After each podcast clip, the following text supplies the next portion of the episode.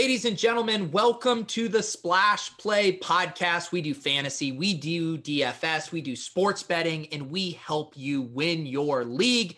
We're coming off another week with lots of rookie sensations. We got Justin Herbert, Michael Pittman, all of these guys. Is this the era of the rookie spags? I think, you know, you said it best the other week, Pete, where you said these guys just keep getting younger, you stay the same age. And I think there's a lot of sexy rookie meat we could talk about. Oh, uh-huh. God, this is the intro, and I'm saying sexy rookie meat. But you know what we've got? We've got Take the L. We've got the ride or die picks for tomorrow's Monday Night Football game. We've got the waiver wire snake draft. And we've also got a special segment once again for the season long players out there, the guys who are going to win your season long league in 2020 for you, the players, not the assholes you're in the league with. Either way, Pete, stall for me for 10 seconds, or stall for me for five minutes while I put up the theme song. yes, I can stall because we also had Taysom Hill week, and Taysom Hill week must be discussed, and that's exactly what we're going to do after the jump.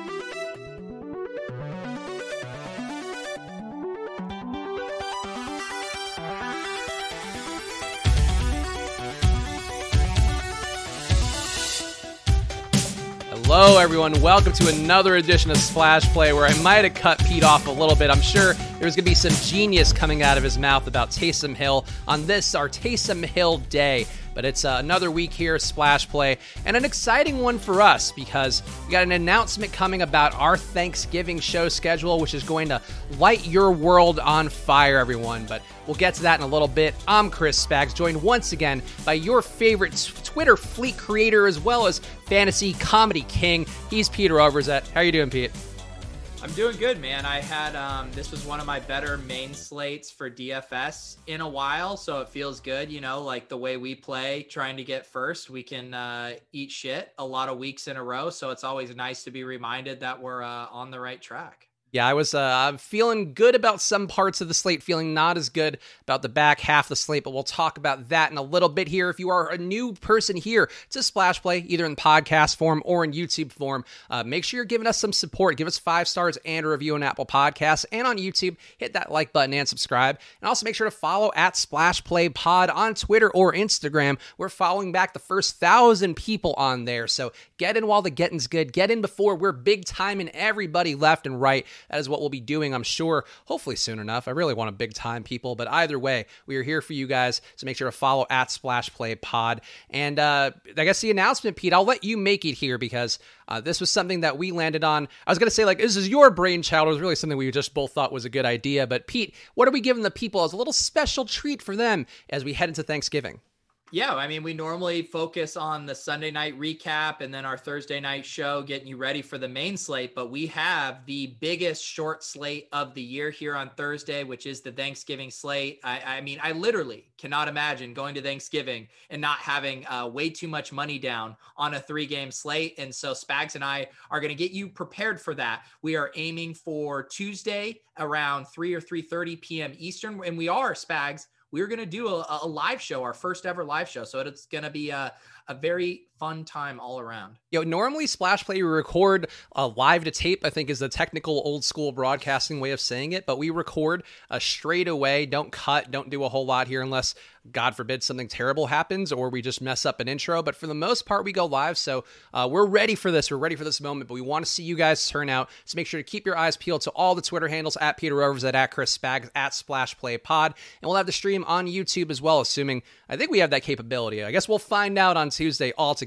If not, it'll be Periscope and we'll distribute it however we need to. But that's the big news. And then Friday will be the other episode of Splash Play. We're not going to do it Thursday night because I think we all are going to be feeling fat and drunk and possibly belligerent after losing money on all the games. So uh, we will do a show on Friday. So that is when you'll get your usual weekly show. Um, not sure if we'll have a guest or not yet, but you know how we do things there. You'll have we'll either have somebody great or we'll have two great people and me and Pete. So that's a real win-win for everybody out there.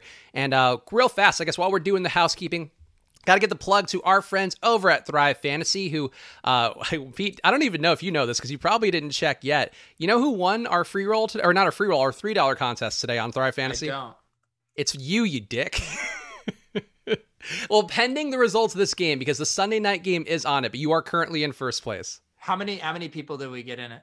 Um, I think we got uh, a little bit under thirty, so it was a three dollar one. Yeah, we had the free roll last week. Then Thrive was like, "You you people are not putting asses in the seats," and then they were like, "Now you have to pay." Um, so we did the contest. I don't know if we'll have one next week or not. We're still supporting Thrive. Thrive has been great, giving us a chance here. But uh, Pete, you are now another thing to add to your Twitter names if you want. If Thrive extends the ad deal, you could be the Thrive Fantasy Prop Bet King.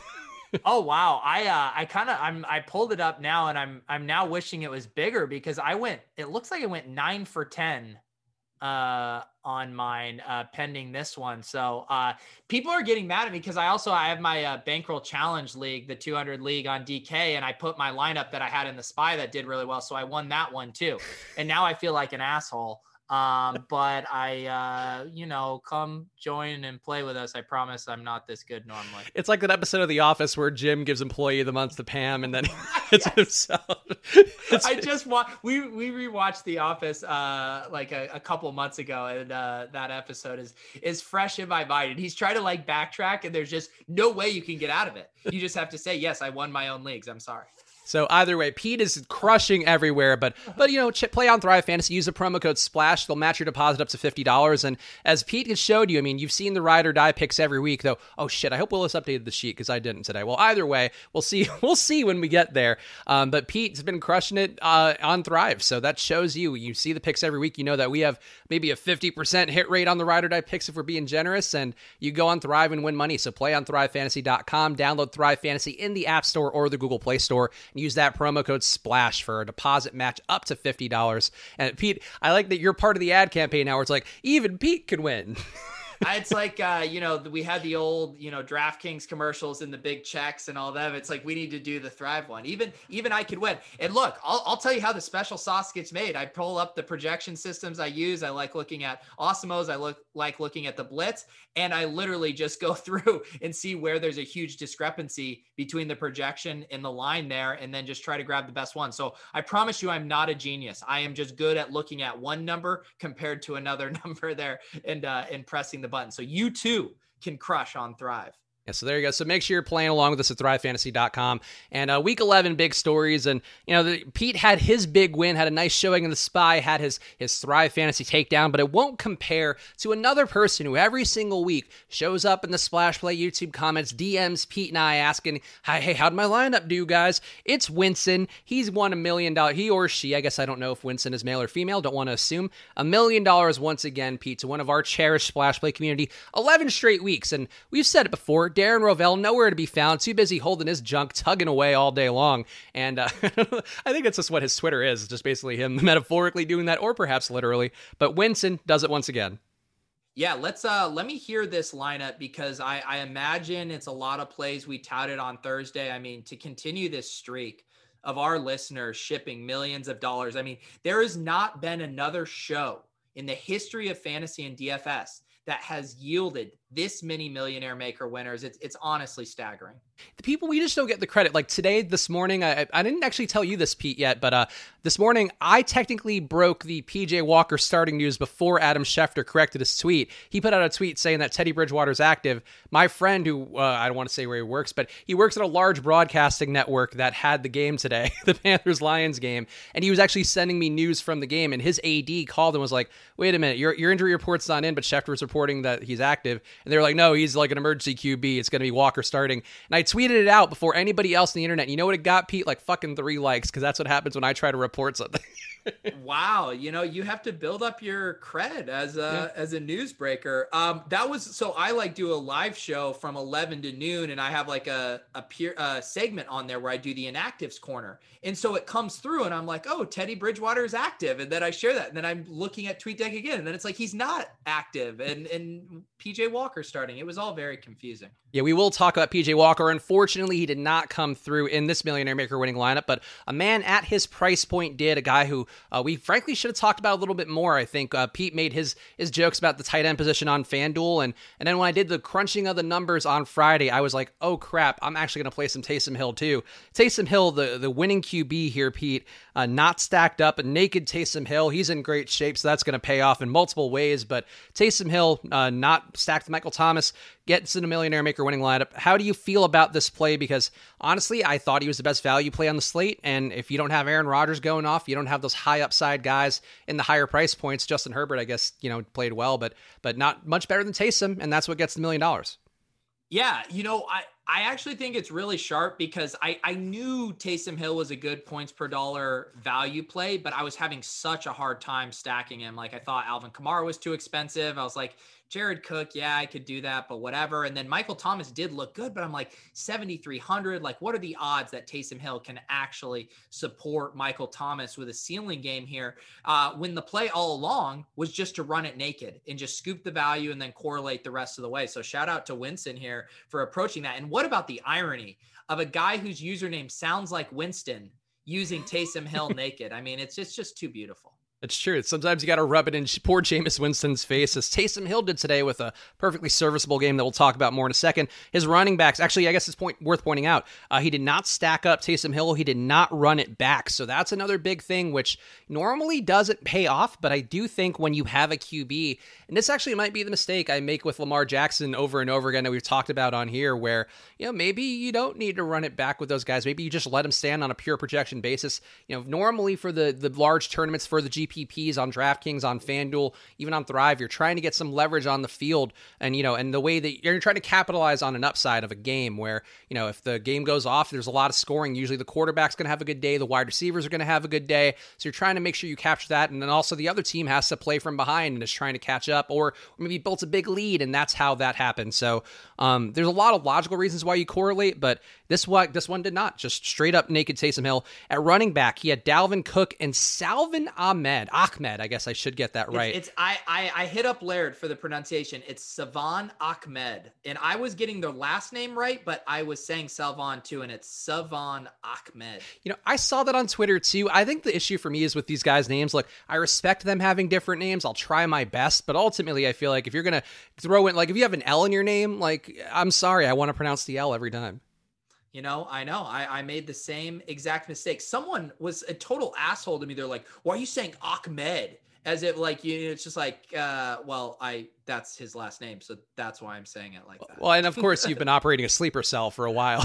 I think yeah. that's the subtle implication of that. that I was person. not going to say what he made because I'm trying to keep this show, um, you know, above board. But uh, yeah, that was the Im- implication there. But uh, we can all yep. be grown ups. Yeah. Uh, so now I see. Now I feel like I have to pronounce Sa- Savon Ahmed correctly each time to spite that dude because you know, look, it's people have different names, people have different cultures. Either way, other people in this lineup: Keenan Allen, um, and then also Adam Thielen. This was something Pete and I were talking talking about before we came on the air, where in both the afternoon slate and the main slate, I had good amounts of Thielen, had good amounts of Keenan Allen. They didn't come together for me, Pete, but you actually landed on some Adam Thielen just by chance and ended up working out really well for you too.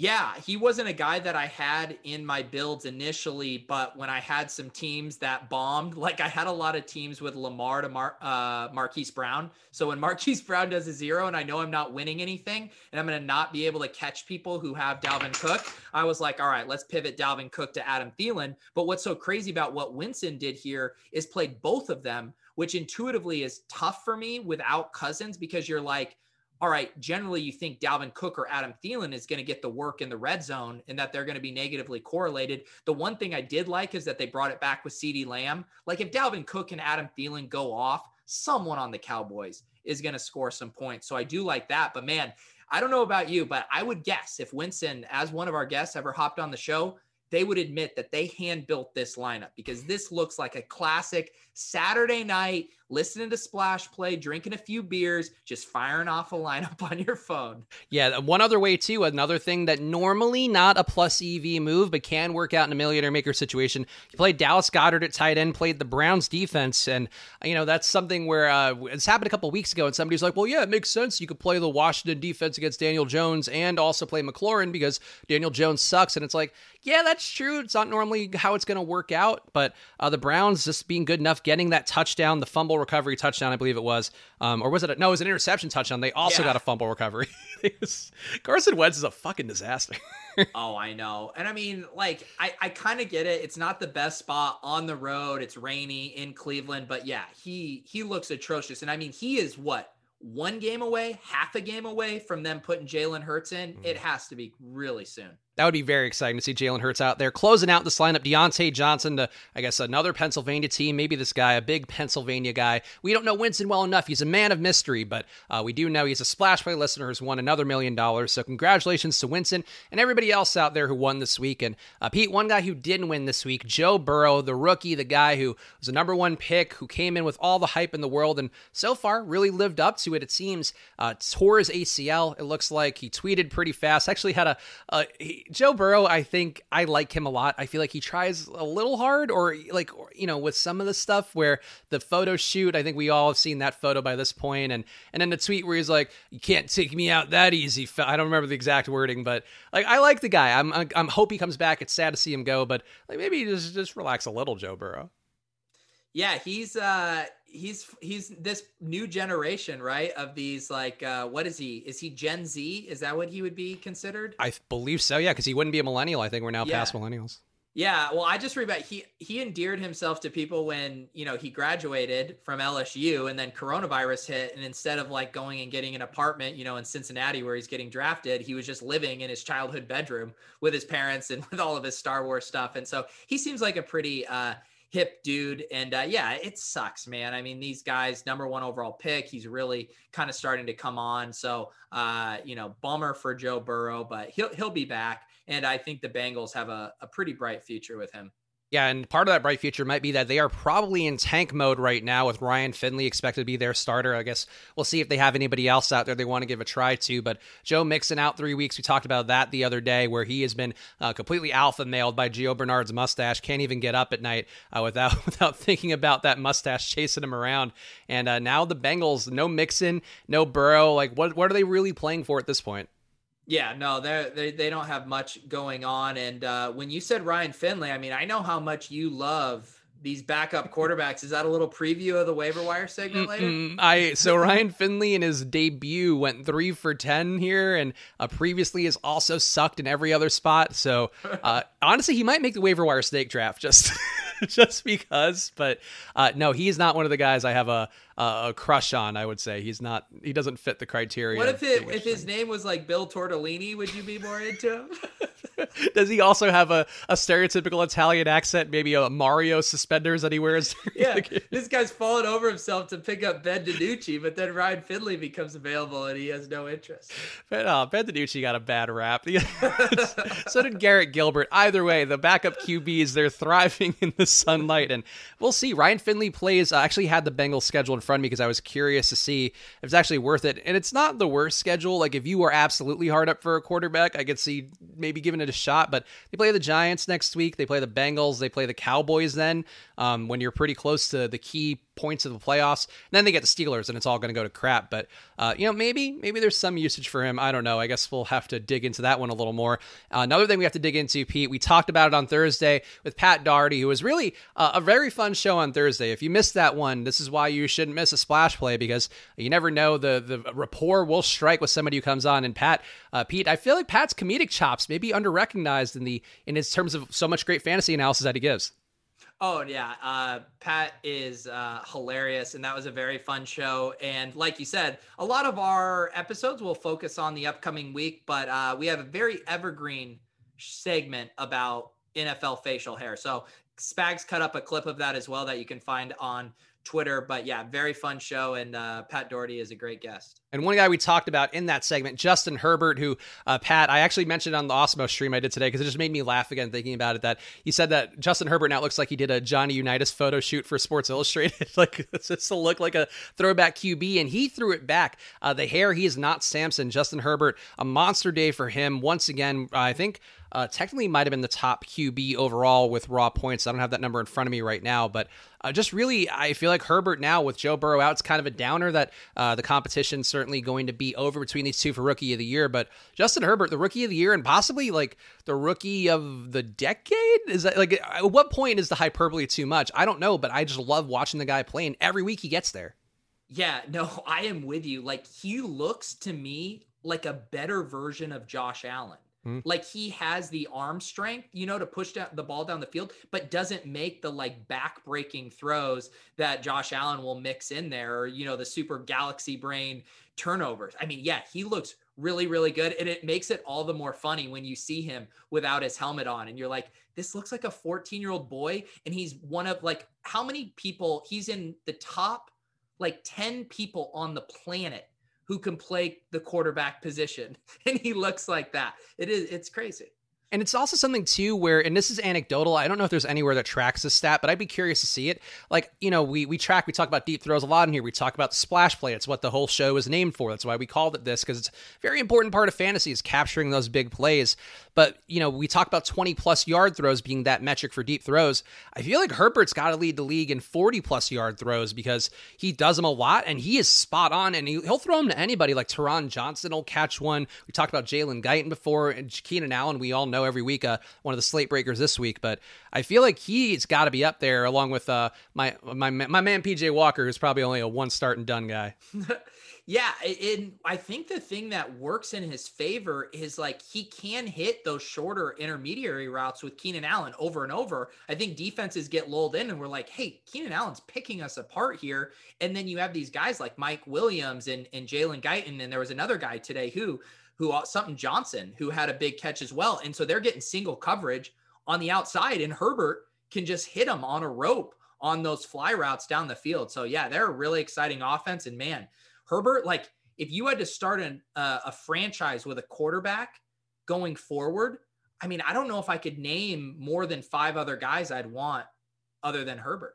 Yeah, I mean uh, Herbert is, for a guy this young, certainly throwing himself into that that Mahomes tier. You know, he's not there yet. I think you got to see a little more winning, uh, a little more carrying the entire offense. You know, but you know, if with the amount of sample size we've seen so far, I think it's only going to get better for him. You know, barring hopefully he stays healthy. I can't. If Justin Herbert goes down too, I think it's just going to be tears. I don't want to see. Uh, I don't need to see the Tyrod Taylor back out there. I think we can move forward. Uh, another guy we need to talk about, Taysom Hill. We hinted at earlier honestly pretty nice day for him. People were making fun on Twitter right away. People wanted him to get the hook, but finishes 18 for 23, 233 yards, no passing touchdowns, but does run 10 times for 51 yards and two touchdowns. He also kind of kills Alvin Kamara's value in a meaningful way, uh, which is something that I think we speculated on here. I definitely speculated on it somewhere. I don't know. It might have just been in the back of my head. But either way, I like Taysom. I, I feel like he didn't do anything to lose the job now. But but Pete, how do you feel about Taysom Hill and knowing that he's probably going to be a guy who's like 6K on DraftKings next week, and hopefully he will lose his tight end eligibility because that really uh, was a curveball I don't think we needed this week. Yeah, I think the one big surprise for me was that they weren't actually designing runs for him. Like, I thought this was going to be a situation where they used him very similarly, almost more Tebow esque. You know, when you remember Tim Tebow, it was like half running plays, read option, half passing plays, but they were basically like, just do what Drew Brees did. And it took him a little while, that I think, to get comfortable. And then he started connecting with Michael Thomas down the field. I think you it's fair to have some concerns. Like you said, he's going to get priced up. And he really only made one read. Like he dialed in to Michael Thomas, which is what you see young quarterbacks do a lot, where they just lock into their best guy. They're not going through their progression. So I hope that they can kind of continue to evolve, give him more designed runs, mix up the offense a little more, get those checkdowns to Alvin Kamara where he's dangerous. So I think it was interesting. It was a great first spot, right? Like if you were debuting a new gadget quarterback, you'd want to at home versus the Atlanta Falcons. So I think that was a, a good thing for him, but uh, a little mixed bag overall, I think. Yeah, it's uh, you know a spot where definitely a confidence builder for him, and let's see the Saints schedule coming up because I think that's certainly an important factor. They play the Broncos next time out in uh, next week rather, so that's going to be another not great situation. But then Pete, you know they get the week after that the Falcons once again. Yeah, well, because the reason I know that is because I was looking forward to Jameis Winston. I was like, oh, he gets two games against the Falcons with Denver sandwiched in between. But at this point, it does seem like they're fully committed to Taysom, and I don't think he did anything that would warrant them going with Jameis. So I, I think he's their quarterback. Do, do you think that ESPN changes him from tight end this week? That's a really good question. I mean, people are still. I'm on a. I play in one ESPN league with guys I went to high school with, and I w- woke up to a text thread where they were all livid about it. it was also like guys we've been all talking about this for like four days uh, and they just like realized like why is gannon able to start two quarterbacks this week? I was like all right guys. Um i i don't know. Like do you know what the precedent is as far as like them changing positional value on the fly I, I don't know. I like the DFS sites. I feel like play pretty fast and loose with like basketball, where you'll have Luka Doncic being like a point guard, small forward, and sometimes a guy will be a center, and it doesn't really make sense. But there's really I can't think football wise there being a time maybe you know somebody who's been classified as a wide receiver, which like I feel like there's been somebody historically. It's not even coming to mind that fast. So I don't know what the precedent would be, but I do feel like at least for the stint, like he probably shouldn't be a tight end until Drew Brees is back, or or if Jameis were to start somehow. Yeah, no, I yeah, I feel like I feel like the the sites end up leaving him there. Um, you know, I I'm trying to remember back. Like I know back in the day when Marques Colston first came in the league as a rookie, another Saints guy there, they had him labeled as a tight end. And I think he had a mm. pretty good rookie year. And people had a little bit of a cheat code of playing Marques Colston, the tight end. And I don't remember if they changed that on the fly or if they waited until the offseason to make that change. I would think for the DFS sites for for FanDuel, you probably won't see him be a tight end next week just because yeah, you know, that's a little bit too wonky. I mean, the ownership the ownership honestly probably should have been higher. From at least the one tournament that I put in on FanDuel, I'm not playing a ton of FanDuel right now or these days, but uh, 50% ownership on him, which you know, I we talked about it like you pretty much just had to play him in cash especially, but for GPPs like, yeah, you could have gone to Mark Andrews who was more expensive and still scored less yeah, that was the hard thing about it. Like, trust me, my brain is always going to what could I do to fade the chalk? How can I be contrarian? But it was so, again, the whole thing. I wish Travis Kelce was on this slate because then I would have been like, all right, let's play Travis Kelce. We'll get him at sub 10% ownership. He can outscore Taysom Hill even as a quarterback. But we didn't have that. And it was just so thin to think that a tight end could eclipse Taysom Hill and that Taysom Hill would bomb. That seemed like a, a sub, you know, two or 3% outcome, which again, yeah, we want to win GPPs, but we don't need to be stupid while doing it. Yeah, I think that's that's a fair way to look at it. And um, one more guy I want to talk about, and I guess we could sort of segue into the. Actually, I guess we could debate if this is a take the L situation or a victory lap Pete, because we talked about this guy a little bit. Uh, PJ Walker uh, made his start, a guy we, uh, Pete, a former XFL thought leader, me, somebody who did XFL content and really had to dig in from day one on that one to figure out where to get data, how to even analyze these guys. And it was, I didn't play AAF, so I didn't have that experience before. And pretty thrilling, pretty exhilarating. And PJ Walker was one guy I got on early when he won the starting job. So for me, it's like I it's really to me, Pete, I think a really great American story where he was great in the XFL. That league folds. It sucks. He like a lot of people loses uh, you know an amazing situation due to the pandemic, and then he gets this chance to start. And like you know, I would have liked him to had a slate breaking day. We'll talk about the minutia of that, but Pete on just a pure you know sports movie level, the PJ Walker story like about as close to Kurt Warner as we're going to get in these modern times, at least recently. Yeah, no, it's it's an awesome story. And then on, on top of it, you have all the narrative stuff of how he played with Robbie Anderson and Matt Rhule at Temple. Um, so yeah, I think it's uh man, he continues to kind of prove himself. Like the thing I loved about him is sometimes you see these quarterbacks come in and they're nervous. And I mean, he's pushing the ball down the field to DJ Moore. I mean, that should have been a touchdown too. DJ Moore got barely tripped up on his ankle on that on that deep throw. So yeah, I, I'm with you. I would love to see more PJ Walker. And I mean, at the very least, I think I don't know what his contract situation is with the Panthers, but I know other teams would be chomping at the bit now to have him be their starting quarterback. Yeah, I'm I'm curious to see how this works out because and part of me too, and I tweeted it this morning where I was like, oh, old Triple H Teddy Bridgewater needs to get out of the way, let some young talent get a chance because it to me it just seemed like Teddy's afraid of losing his job, which I get. This is his first starting job after you know the colossal injury. He did start a couple games for the Saints, but they didn't want to invest in him as the QB of the future, or he didn't want to wait around for Brees, whatever the case may be. And I just think they're a better team with PJ Walker. Like we saw, you know, Walker had 258 yards, had a little bit on the ground as well. Uh, I guess that ended up coming down a little bit because of some uh, some botched rushing plays. I don't even know how he ended up with negative rushing yards. Either way, though, like he created offense for these guys where you saw Curtis Samuel have a pretty big day, you saw DJ Moore have a pretty big day. Robbie Anderson didn't quite get there as much. besides the shower narrative that you would think might have helped him out, uh, didn't help out as much. But I did feel like the offense is more explosive and maybe didn't get to show their full potential because the Lions just completely crapped the bed, putting up zero points on the road. Yeah, that was so frustrating. I know you had some PJ Walker lineups. I, I had one with our tilt space guys, and it was like I had no qualms about PJ Walker and the Panthers. They did their job. It was the Lions just absolutely atrocious. I mean, Matt Patricia is like the least inspired play caller in the league, still giving all of these awful touches to Adrian Peterson. I do think I'm not a doctor, but it seems like Matthew Stafford's thumb was still giving him issues, like not a lot of impressive throws there. Every time they were looking for TJ Hockenson, it seems like something would go wrong. The ball would get batted away, the pressure would get there. So just a really bad game for the Lions all around. And I guess it kind of makes sense. Like their two best playmakers, D'Andre Swift and Kenny Golladay, are out, and the offense just was not functioning well without them. And there was one Marvin Jones 50 yard touchdown that got called back due to, I think, holding. So that's, yeah, maybe would have been a little different because that was, I think, the second quarter. And if they get that touchdown, I do think the game opens up a little bit more. But, you know, I think it's a situation to watch here where but we, uh, there's some potential here in this offense, I think. I really think the Panthers offense, I was tweeting with some guy who I think is a Panthers fan this morning. And, like, I think their offense is still, we talked about it in the preseason or our first episode, rather, uh, to lead into the season. Like, I think this offense is really a sleeping giant. I think we saw it. Maybe it's not PJ Walker. Maybe it's a Trevor Lawrence or some other big armed QB who they get um, and wherever they land up in the draft. But this offense has got so much potential just because of the way it works with Anderson and Moore and and Moore looking better by the week too after kind of starting slow and Curtis Samuel too like somebody here is going to have a monster really a, a sports car ready to go when they actually get a QB in place.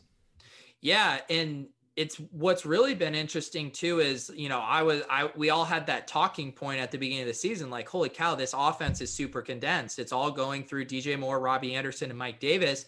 And then Curtis Samuel has really carved mm-hmm. out a big time role here in this offense. And I think you know the person who's been kind of on the short end of the stick now is Robbie Anderson because he was getting that elite level kind of wide receiver one target share. And now it's kind of being divvied up amongst the three of them. And his production is the one that has really taken a hit. But yeah, you can't discount what Curtis Samuel's been doing. And uh, they manufacture touches for him in, in really interesting ways. Yeah, all these guys over nine targets this week Anderson, Samuel, and Moore. And Anderson didn't do a ton with his, but still got seven catches for 46 yards. So uh, we'll see how it goes. I, I, I, certainly wouldn't mind Teddy missing some time down the stretch here, but uh, we'll see. Uh, can't argue with a, a 20 nothing win, even if it is not as high scoring as we would have liked. Uh, Pete, let's let's talk about take the L's here, because that one, you know, wishy washy here. But any L's you feel like you need to take in particular for this week? Well, I mean, I was looking at our ride or die picks, and I I didn't do that well this week. I think I only hit one, maybe two. So I have plenty of L's to take. I mean, one, I, I thought Duke Johnson was going to be better here. Man, he uh he did not look great in this game, especially in a game where there's a ton of points scored and the Texans offense looked really good. You would think that Duke would be uh, a little bit more involved. That didn't work out uh, too well. Um, what else did I have? I you know Denzel Mims outscores Keenan Allen. Um, Keenan Allen just went nuclear. I will say Denzel Mims when we check the air yards, Denzel Mims had a shit ton of air yards, but not enough to beat Keenan Allen, who's like the second best wide receiver in the NFL at this point. I also had Michael Gallup in the Milly Maker winning lineup. He uh, didn't do much. So definitely uh, plenty of L's to go around this week. How about you? I think for me, honestly, I didn't do that well. We didn't grade the ride or die picks because I honestly didn't have the time here, and and sometimes Willis gets it. And unfortunately, didn't he didn't have the time either to get it in before the show. And um, yeah, I, I didn't do great either, Pete. I think I might have gotten one point. I also had because I had to troll you. I picked Breshad Perriman to outscore Keenan Allen. Granted, Perriman had a slightly better day than Mims, but um, yeah, that's that's not great. I think for me, just taking the L, I, I did play Taysom Hill, but I just didn't approach it. I didn't approach it with enough enthusiasm. I feel like is which is sort of the the a weird thing to say, but I just kind of played him begrudgingly, and I feel like if I leaned in on it a bit more and been like, yeah, you know what, he's grading out to me as a guy who is going to be the best value QB on the slate, twenty five percent of the time. Instead, I was like, well, uh, like twenty five percent feels like too much Taysom Hill. How do I get down to fifteen? And I think that's one of those things where you overthink it. You know, a, a quarterback who runs, we know that's worth its weight in gold, but because there's these narratives around these guys, I think sometimes you get talked out of it. And even me with my, you know, 20%, I think I ended up with him. Like I, I felt like I could have used him better. I could have used him in some of my high, higher dollar lineups. And I think, um, you know, I don't know if I got shamed into, into not playing him, but I feel like I did kind of let the noise get to me on that one.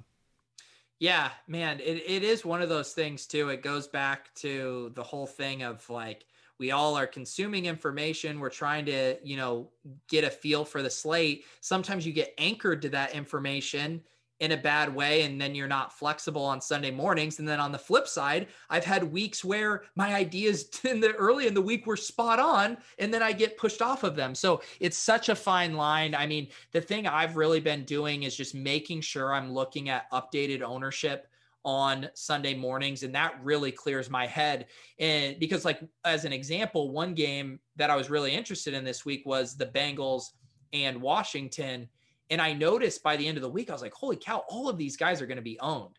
Like all of, there was no like good leverage spots in there. And that funneled me more towards that Chargers game where I was like, all these ancillary pieces, no one's going to own them. And so I wanted to attack that spot more. So those are one of those things where early in the week, I'm like, load me up on, on Washington here. And so that's just a, a simple example of why it's important, I think, to be flexible late in the week. Yeah, I think that makes some sense. And uh, yeah, certainly, you know, there's always ways you can clean up your process. And I think it's, you know, being aware of that stuff is important. So that's why we take the L's uh, here in, in these weeks. And um, actually, one other one, too, that I want to hit on because I think it fits our debate that we've had recently about the Dalvin Cooks and the Davante Adams of the world. And if you, you know, you just need to get a taste each week.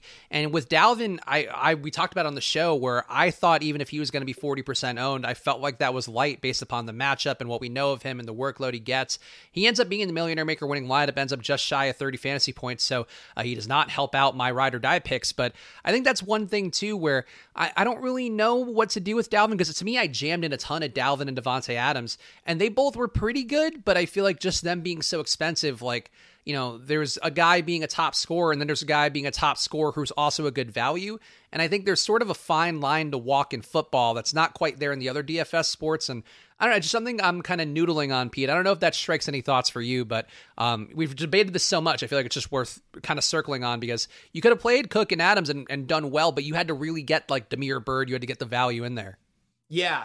I think the one thing I, I, didn't play a lot of Adams this week um, because I was playing a lot of Cook. But the thing that I think was really nice about both of those guys is they were expensive. And I'm not saying that's nice, but they were expensive and they were in the late slate. So you could see how you did in the 1 p.m. Like I built all of my lineups with Dalvin Cook, like every one of them. But I looked at, and because I like to correlate, I also had Cowboys in any of my Dalvin Cook lineups to give me that late swap optionality. And I ended up using it on almost every lineup except my one best lineup with the Herbert set because I had so many guys going late. So I'm like, let's just see how we do. But a lot of my lineups that were buried, I pivoted off of him because I knew he would be so popular. So I think that's a nice example too of like, he's the best play for a reason. Like he has the ceiling that no one has. If you're leading, front run with him. If you're behind and half the field has him, you're going to have to get creative and hope he flops. So that was a unique situation where I feel like his start time really allowed you to play it and kind of have your cake and eat it too. But sometimes he plays at one o'clock and it's a lot harder decision.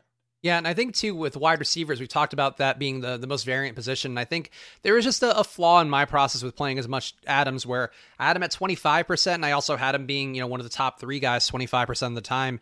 But I think I could have gone a little bit lower because we I did have like Thielen and Allen right behind him pretty much in my rankings. I think Robbie Anderson was also one guy who was up a little high there, so that wouldn't have worked out. But um, I think that's sort of the thing with wide receivers, especially because we know that the the volume, the end zone opportunity, the red zone opportunities, all those things for running backs, like those are pretty much repeatable. Whereas wide receivers, there are some ways it can get different, and I think that's why you know you probably should rate your Dalvin Cooks, your McCaffreys a bit higher than your Davante Adams is moving forward. But uh, that's just my thought thought and something we'll keep talking about because you know you never stop thinking about these things. But we talked enough about the L's. Pete, any victory laps that you want to get on this week because you know we work in an industry that rewards self congratulation and and you deserve this, Pete. I think if you have anything you want to be congratulated for. Yeah, no, I mean, we I did the um I did on the contrary with Awesemo uh on Saturday, and I also did my build show on Friday, and I just kept hammering the Herbert double stacks. Um, I didn't think the ownership was going to get too out of control on Keenan Allen.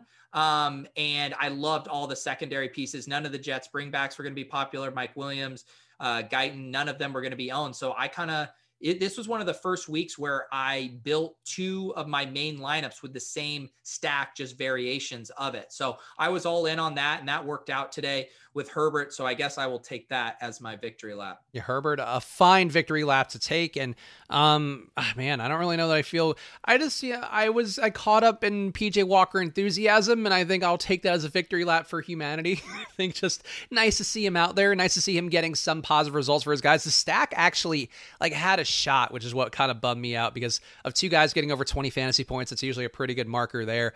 Um, besides that, I feel like my main victory lap.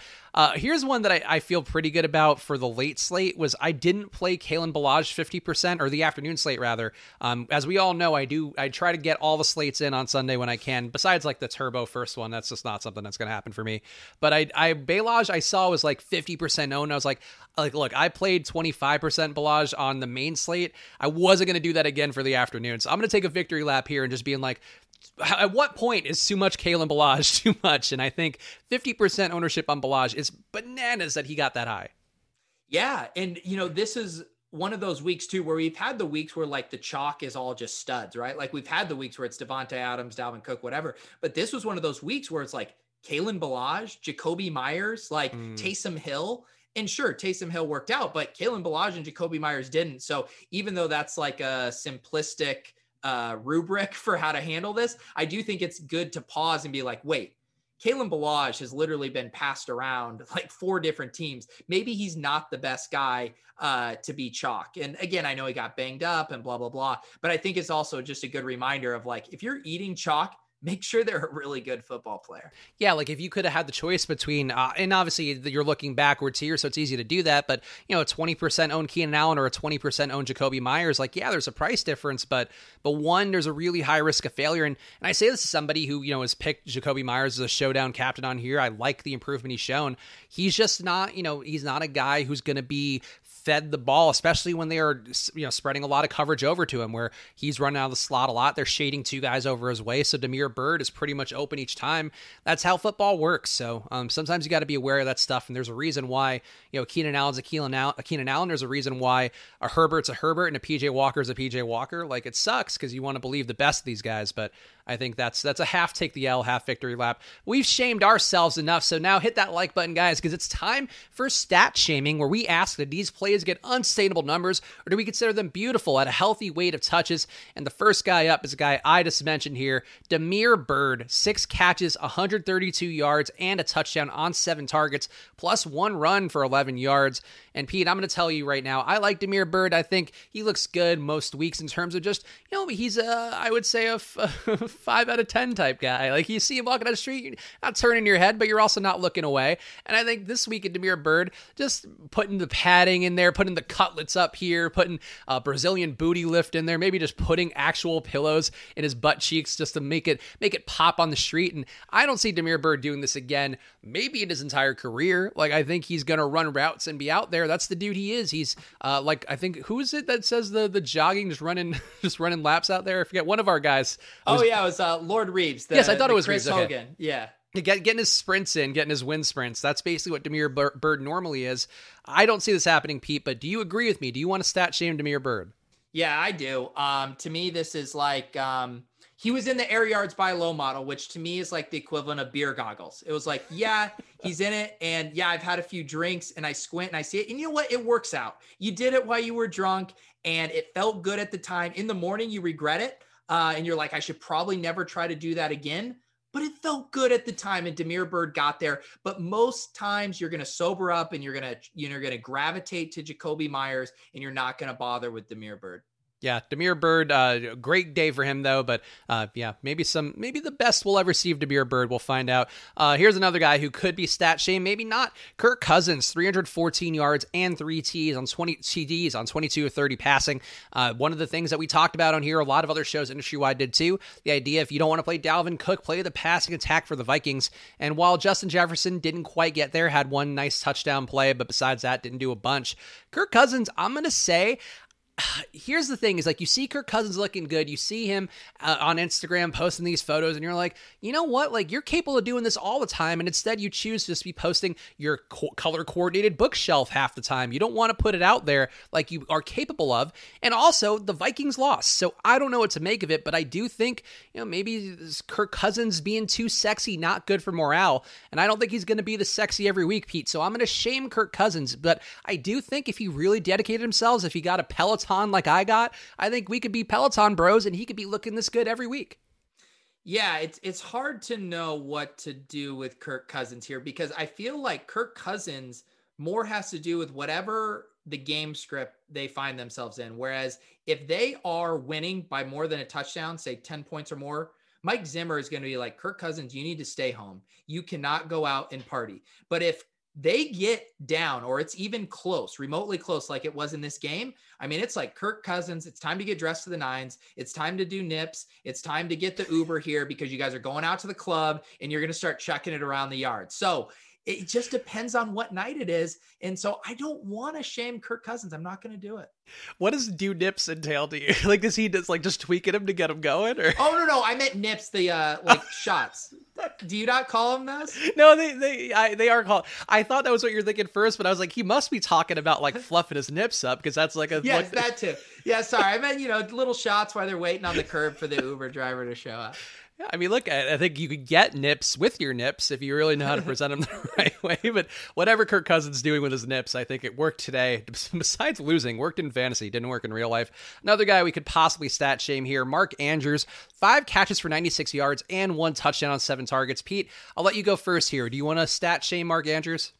So I am not going to stat shame Mark Andrews. And Mark Andrews is someone who has massively frustrated me all year, but I think a huge thing has happened, and that's Nick Boyle has gone to IR. And Nick Boyle was getting lots of snaps, lots of routes. And then he goes on IR. All of a sudden, last week, Mark Andrews gets nine targets. This week, five catches for 96 yards and a TD on seven targets. So to me, this offense kind of condensing where he's now the main tight end is really big because everyone, I think, agrees Mark Andrews is a talented dude. But if he's in a three way committee, you know, with like he was last year with Hayden Hurst and Nick Boyle, like that's tough. But you clear him out. I think Mark Andrews has a runway to be a top three tight end rest of the season.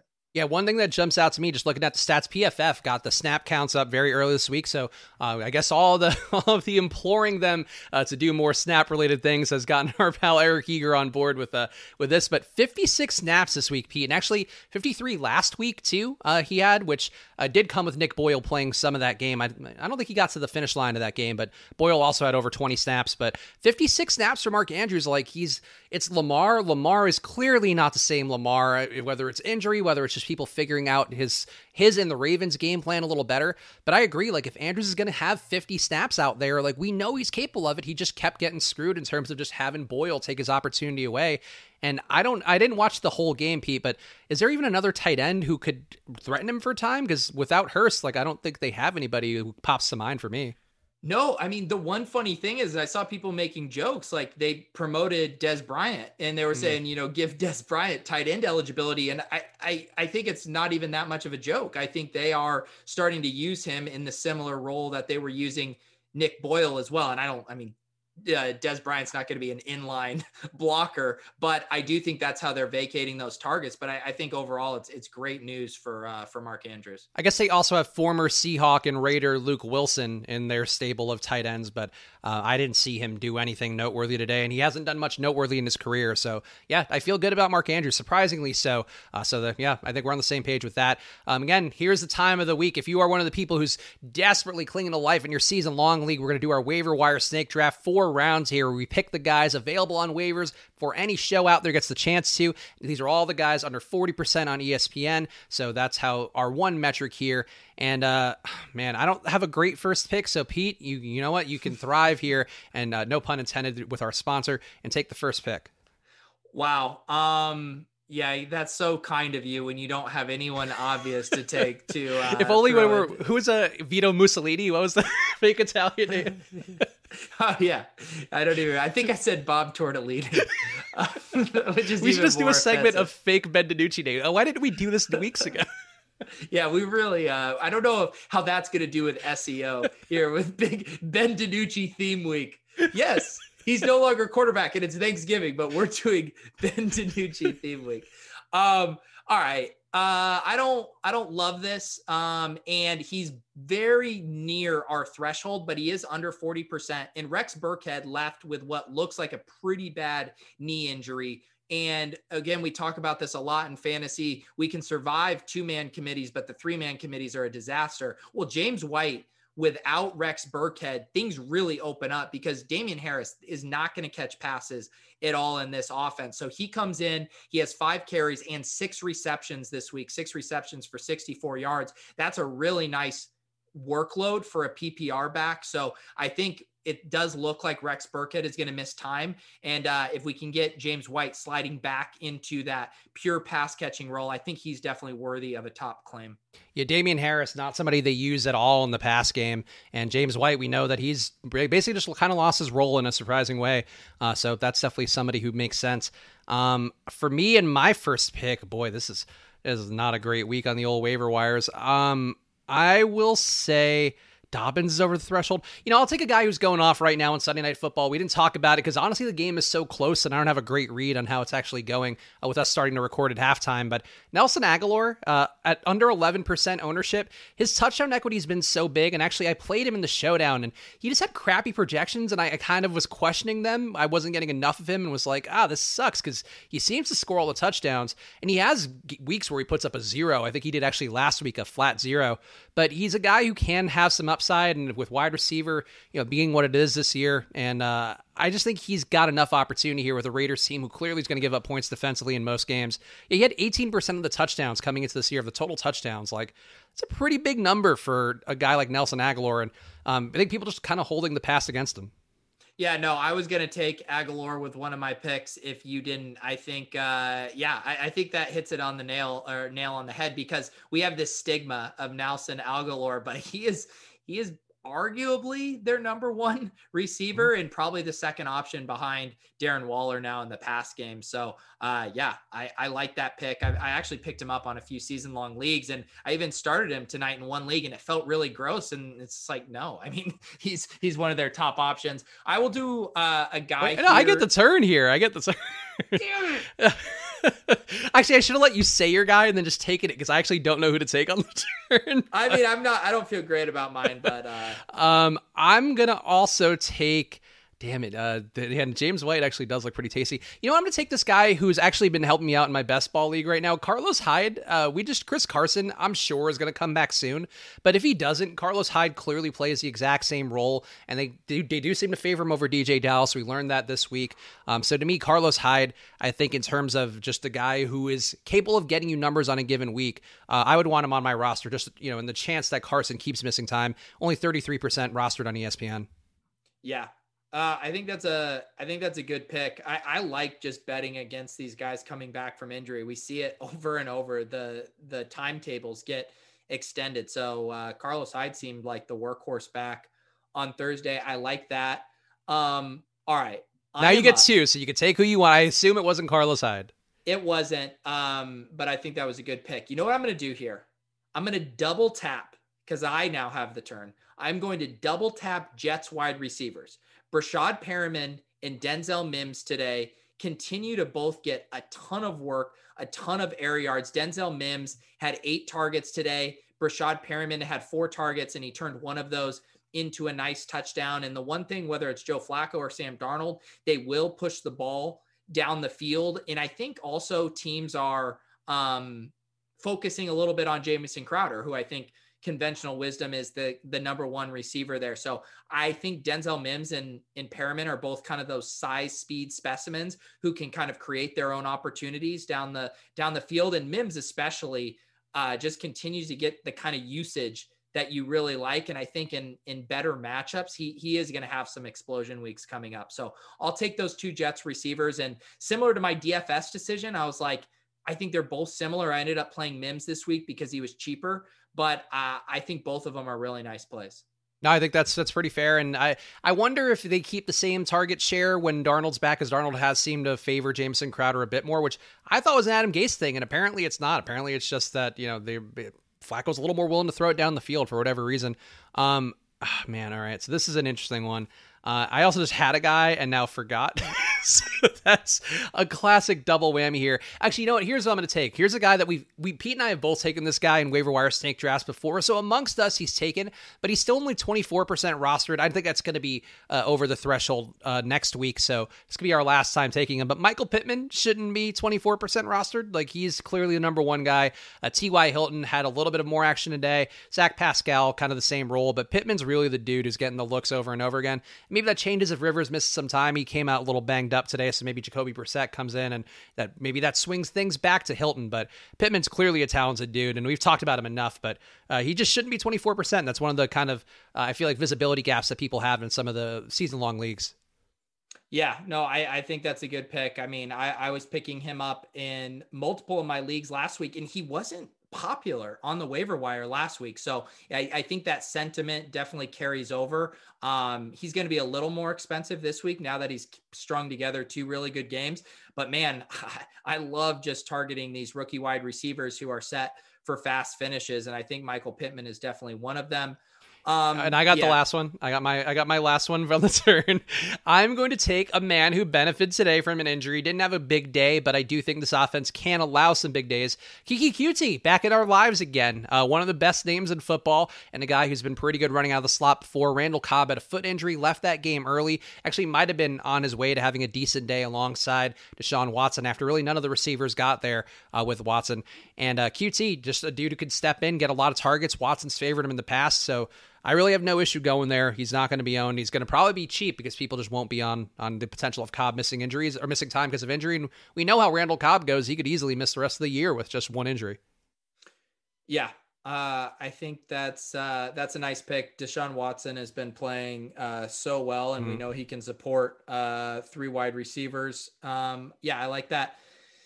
This one, I'm going to go out on a limb a little bit. I'm now into the point where the the players I'm stashing on my benches in leagues where I'm doing solid, you know, there's this difference between getting immediate production and also trying to win your playoffs. And we're going to talk about that a little more in a second. But I think Cam Akers is interesting to me as a bench stash. And I know he hasn't played yet. We're recording this on Sunday night. He plays tomorrow, Monday Night Football, but he led the Rams in carries last week, and that's coming out of the bye. And we've kind of seen the rookie bump before where they come out and they give these rookies a little bit more work after the bye. Um, and again, there's risk here. Uh, Malcolm Brown and Darrell Henderson are still very much involved, but I think there's a chance for both um, his playing time growing and his um, still having contingent value in the case of an injury. So I'm trying to look for these high upside plays. And I also mentioned this one because on my ESPN league on Sunday for our waiver run, I had a choice between adding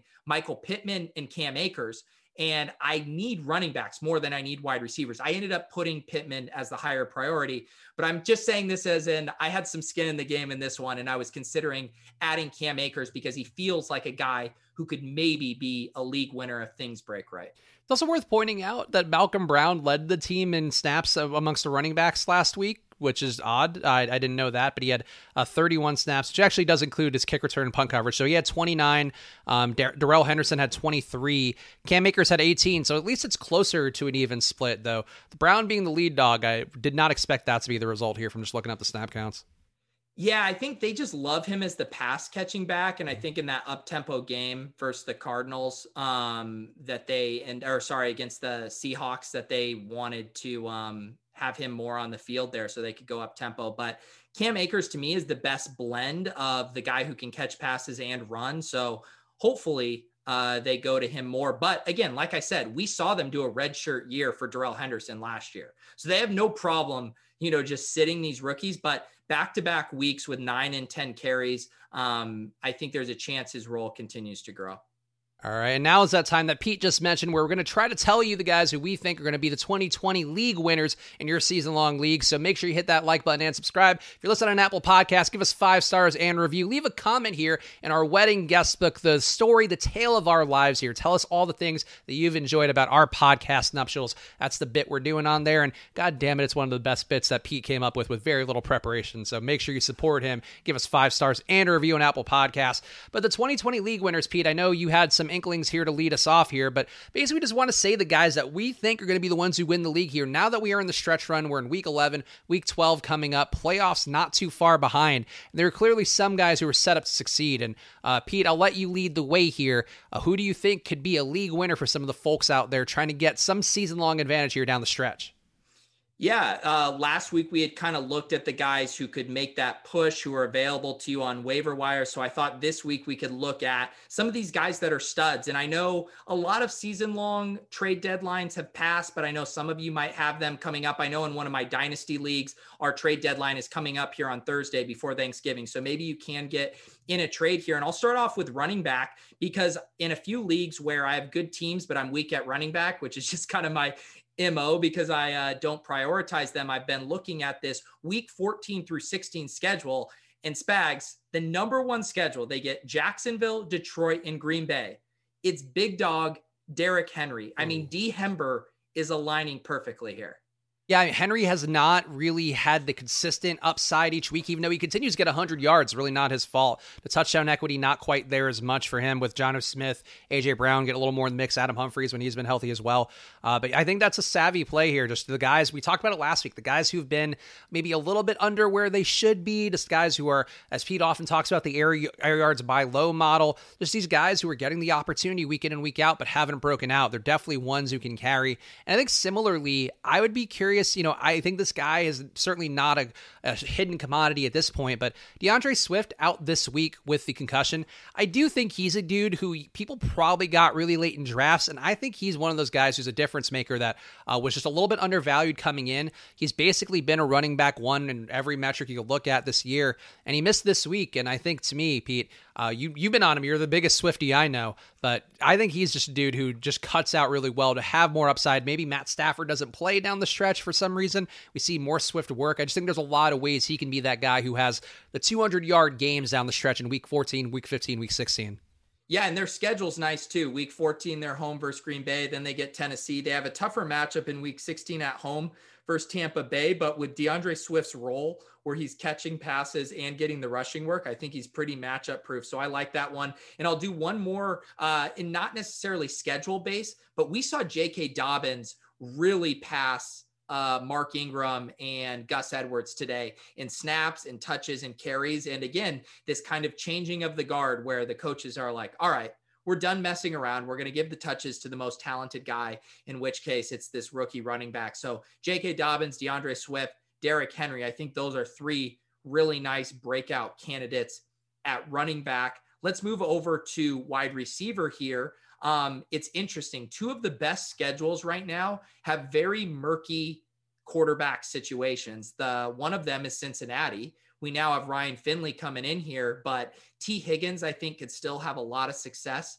down the stretch. He's been so consistent with his targets. And then the other one at the top here, Philadelphia. We were talking about how bad Carson Wentz is, but I do feel like Carson Wentz is a bit of a front runner where he flops in bad matchups in bad spots, but he can still have good games. They're home versus New Orleans, at Arizona, at Dallas in the fantasy playoffs. And Jalen Reagor here, you know, he once again led the wide receivers in targets and receptions. He really seems to have passed Travis Fulgham, who didn't have a good game today. So Jalen Reagor uh, and Tee Higgins, these rookies, I think could still have fast finishes despite the quarterback uncertainty.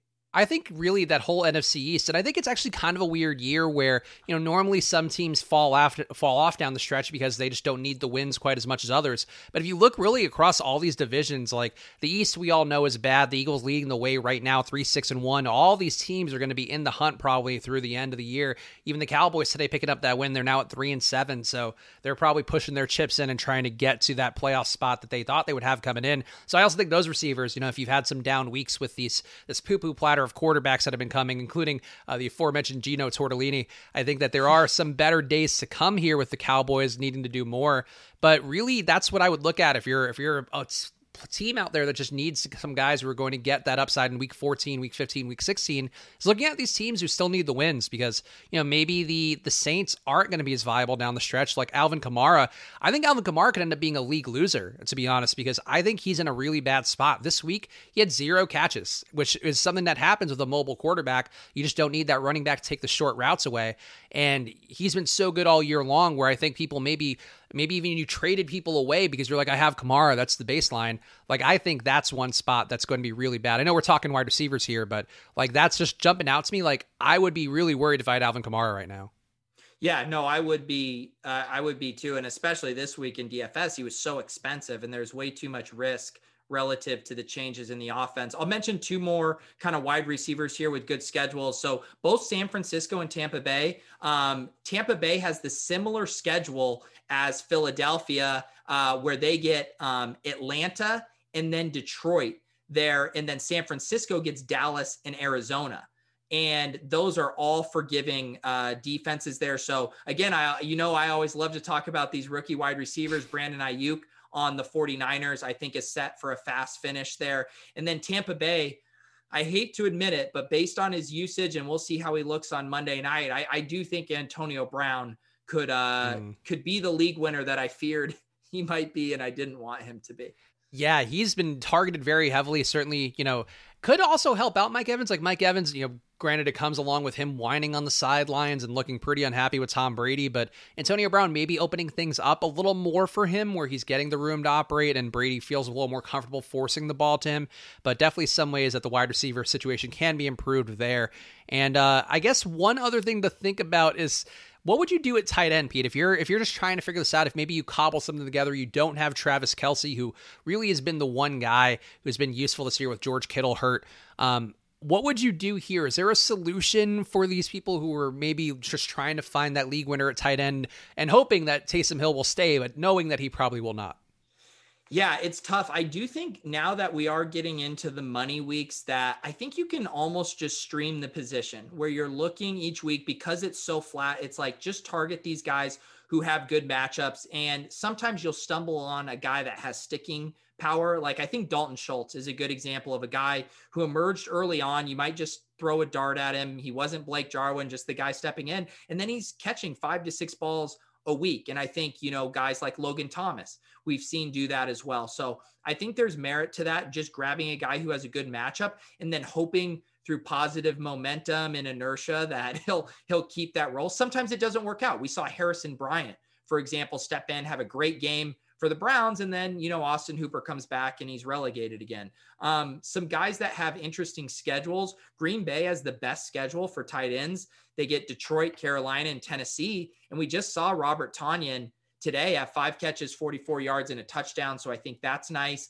Um, Tampa Bay is up there as well. Maybe Cameron Brate is floating around on your waiver wire. And who knows? Gronk has never been the picture of health. So if something happened to him, Brate could step into a nice role. And then the third team that has a really nice schedule would be the Steelers. And uh, Eric Ebron is always kind of in the mix there uh, along with the receivers. So, any other tight ends that uh, are intriguing to you here? I think what you said about streaming tight ends just interests me for the most part because I think that's always a viable move, and that's something too. When I like I in my season long league, I've been doing mostly the Colts defense because they've actually been decent most weeks, and I just haven't felt the need to swap around too much. But normally, if I have a defense that isn't that good, I'll stream a lot. And at tight end, I feel like tight end's basically been you know defense here, other than uh, the Travis Kelce's of the world, and like Robert Tonyan. You know, if you took him this week, just going, hey this is a high scoring game. Tonyan does have some touchdown equity. If you took Jack Doyle this week, you probably would have been like, at least he got me something. I know that because he's in my best ball league. Hayden Hurst gave me a zero. Also, Pete, I know we're not allowed to talk best ball, but um, I had a zero point week for my QBs because of Bridgewater being hurt and Josh Allen being on a bye. Still finishing second right now in the week, and I'm cruising towards a best ball playoff spot on DraftKings. Wow. And th- these were this was your only best ball yeah, team, right? I got I got the free ticket and was like I'll do it and I just put in my my best bets and uh, James Robinson and the Panthers stack I feel like are what are carrying me along with Davante Adams and actually Joe Mixon too. I have him but Gio Bernard just keeps getting me every week or two. Wow. There yeah. you go. Look at you. Just one one team spag. That's all he needs. That'll be um, the way I um, win my million dollars, a single bullet best ball lineup. That's right, man. People were so mad with that DraftKings free for all when they were giving out all the tickets. Did you? We need to talk a little bit. I, I know this is sort of outside the purview of, uh, of our listeners, and we'll get to the uh, ride or die picks for Monday night in a second. But uh, the, did you see the beef between Blender and Siege on yeah. Twitter today? And I was just like, oh my! I, these are the things with DFS. I you know we don't talk about it so much on our on the shows I do for Awesemo, and I, I know Pete, you talk about a little more on some of those shows, but that you do across the board. But Um, that was just one where it's like, oh my god, just why?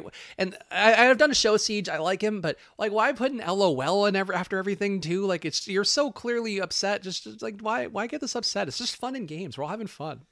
I know it is. It's funny too to use like a, a sport where there's so much variance and like you know showing your edge over a long period of time and nothing standardized because people you know part of their argument was siege is like i play qualifiers you know i'm trying to get into these big tournaments and blender is like i play all these slates blah blah blah that are different it's just like okay guys like you know what yeah whatever uh, but i will say dfs twitter is undefeated with these beefs man like it's just every single week and a half there's just some new beef of, of people going at it, trying to say, I am the best. I, I just don't want to ever be. I know Pete, you're on the cusp of them sometimes, and you've been called TikTok star derisively in the past. But I feel like they always just remind me of like a sissy slap fight kind of thing, and not you know not to be mean to anybody in particular. And you know, and I my my employer at Awesemo has previously been involved in some too. But it just like it just makes me it makes me die a little inside. Like I I I get it. It's also part of the sport too, where these guys, you know, do get a boost in following, a little boost in engagement. But man, just like, why do we always have to be dick measuring over everything? Like, we're all making the same fucking picks on a given week. Just some of us doing a little more entertainingly, a little more smart than others. That is actually a really good point too, because there's normally two sides to a beef where one person is just like, this is actually just good for my engagement and my following. And the other person is actually really mad and I feel like that's normally the dynamic there. Uh, so if you uh, can enjoy the meta aspect of beefs, you can normally figure out where the motivations are. And if you just follow at Peter Overzet and at Chris Spags on Twitter, you'll probably get these in your algorithm, especially from following Peter Overzet, because I feel like they know if you follow Pete, you just enjoy these guys being being mad online for no particular reason. Why you think I'm a magnet for this kind well, of behavior? Well, I think it's because like you're like you're a certifiable. Like I think algorithmically, like all the people who engage with those fights probably also follow you. So I think that's sort of the you'd be the Venn diagram, but you probably have a lot of crossover. Yeah, you're probably right. Despite the fact that you know you're like the nicest guy in DFS, I feel like you're the you're the comedy king. We all know that. Uh, I don't know about that, man. I'm just I'm just waiting for my beef. You know, I'm waiting. For it's gonna be actually, our, our podcast breakup, our podcast divorce. yeah. No, that's why I, I, go to my boxing gym. I'm just waiting for someone to call me out so I can just snap accept a boxing match. Is that why you're wearing your hood like that right now, in case you have to throw up mom's spaghetti and get? I do have a very Eminem vibe right now. All right, it's that it's that time. Pete's gonna do a freestyle, and we'll do our ride or die picks for Monday night. That's all I had. Uh, Monday Night Ride or Die plays, of course, presented by Thrive Fantasy. Play over at thrivefantasy.com. Download Thrive Fantasy in the App Store or the Google Play Store. They're giving away millions of dollars to all of their fans or all of their players out there. And one of the edges you have as a player out there is playing on sites that offer you a deposit bonus. That's what Thrive Fantasy is doing, courtesy of our partnership with them, giving you guys the promo code SPLASH, where you get up to $50 matched right away. You can play it in a tournament. If you win it, it's yours. Uh, that's the way that that goes over there. So play over at Thrive Fantasy, getting into the prop bets. If Peter Overzet can do it, you can too. That's the, the motto over at thrivefantasy.com. And the game tomorrow, Monday Night Football, or whenever you listen to this, it's it's coming up. Uh, where's my sheet? Got the Rams getting 22 implied points in a game with a 48.5 point over under that's been steamed up a point since it opened. The, uh, on the other side, the Bucs, the home team, getting 26 and a half points. Uh, Pete, you know, for the ride or die picks, we do usually do our showdown captain play. So maybe if you want to parlay that with our Thrive pick, you can do that. But follow your heart, my friend. Yeah, no, for showdown pick, I will do uh, again at, at I'm looking at the DraftKings salaries. Antonio Brown is only 7.8K. I, I do think he's going to end up getting the most targets of these Bucs wide receivers generally going forward. Uh, so I will say Antonio Brown, showdown winning captain. Okay, uh, I actually I like that pick a lot. Um, man, am I going to go head to head with you here? The, the, issue is that who is Jalen Ramsey going to cover in this one? Because he could definitely cover Antonio, could definitely cover Mike Evans, but I think I'm just gonna run. I think I'm just gonna run against you here. I'll take Mike Evans, showdown winning quarterback or quarterback captain. he's actually he's like Taysom Hill. He's being qualified as a quarterback this week. There you go and then for the Thrive picks, uh, I'm using the uh, one of the contest plays here, Pete. If you want to pull that up for yourself um, from the contest lobby on Thrive, and again yeah. on Thrive, there are two ways to play. The props lobby has you playing against the house. The contest lobby is where you're playing on a GPP style format with your over under picks. And um, I'm going to say that uh, this is one of those games where Ronald Jones gets phased out early and often, and I'll take under 53 and a half rushing yards for him. I'm, I'm not doing this to spite you, just for the record, like I did the other pick. Uh, what uh, you know, I'm not. It's it's more my buddy Pat that's the big Rojo guy. I don't sure. I don't get offended if people want a short uh Rojo. So I I don't I don't I don't begrudge you for. That. I feel like you're you're complicit in that whole thing. I am. I am guilty by association for sure. Um, maybe I just correlate. Maybe I correlate here with my Antonio Brown. Um, he is set here at 55 and a half receiving yards. So obviously, if he ends up being the uh, the showdown winning captain, he is going to uh, to clear over that. I'm looking at his projection on the blitz, and he's like right there at 55. So I think it's a fair line, but uh, I will continue to ride Tom Brady's love for Antonio Brown and go over there.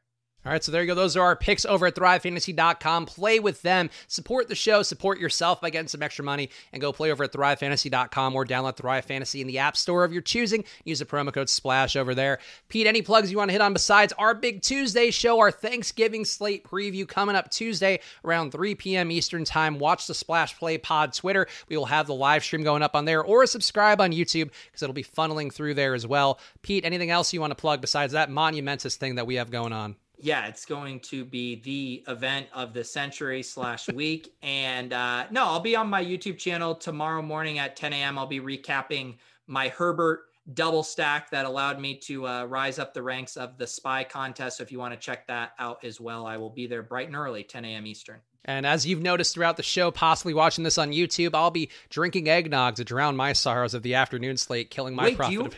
You already have it. Have you gotten eggnog in the house? I love eggnog. So my, my girlfriend made it today because she uh, was spiteful towards my store bought eggnog last Christmas. Um, I would just dump rum and, and like refrigerated eggnog because I'm a classy gentleman and I yeah. want a taste of eggnog. But she like made it in a pot and then like chilled it and it was it's definitely better. But like you know how much better? I don't I don't want to oh. say it oh. too loudly, Pete. wow. I mean, I eggnog is like one of my biggest uh, pleasures in life. So I get very excited, and I've never attempted homemade eggnog, so I am intrigued by that. One thing I was thinking, and this is uh, us just brainstorming on the fire before we call it quits. Um, I think we should do like a drunk holiday show, and maybe. And I was thinking like, what if we did like an eggnog power hour? But I don't think we could do that because sixty minutes of that has a decent chance of vomit. Yeah, I know. Like I am fully on board with the uh, drinking excessively, but the mixing in the lactose that heavily might uh might be trouble. But let's uh let's flesh this out because I'm I'm definitely on board. Yeah, so we'll we'll have some fun stuff coming up for the holidays. Have no fear. Hit that like button before you go. Subscribe on YouTube, five stars and review on Apple Podcasts. Be back on Tuesday, and then we'll have our normal show on Friday for the main slate. So enjoy all of that. Thank you guys for watching, and we'll see you guys again very soon.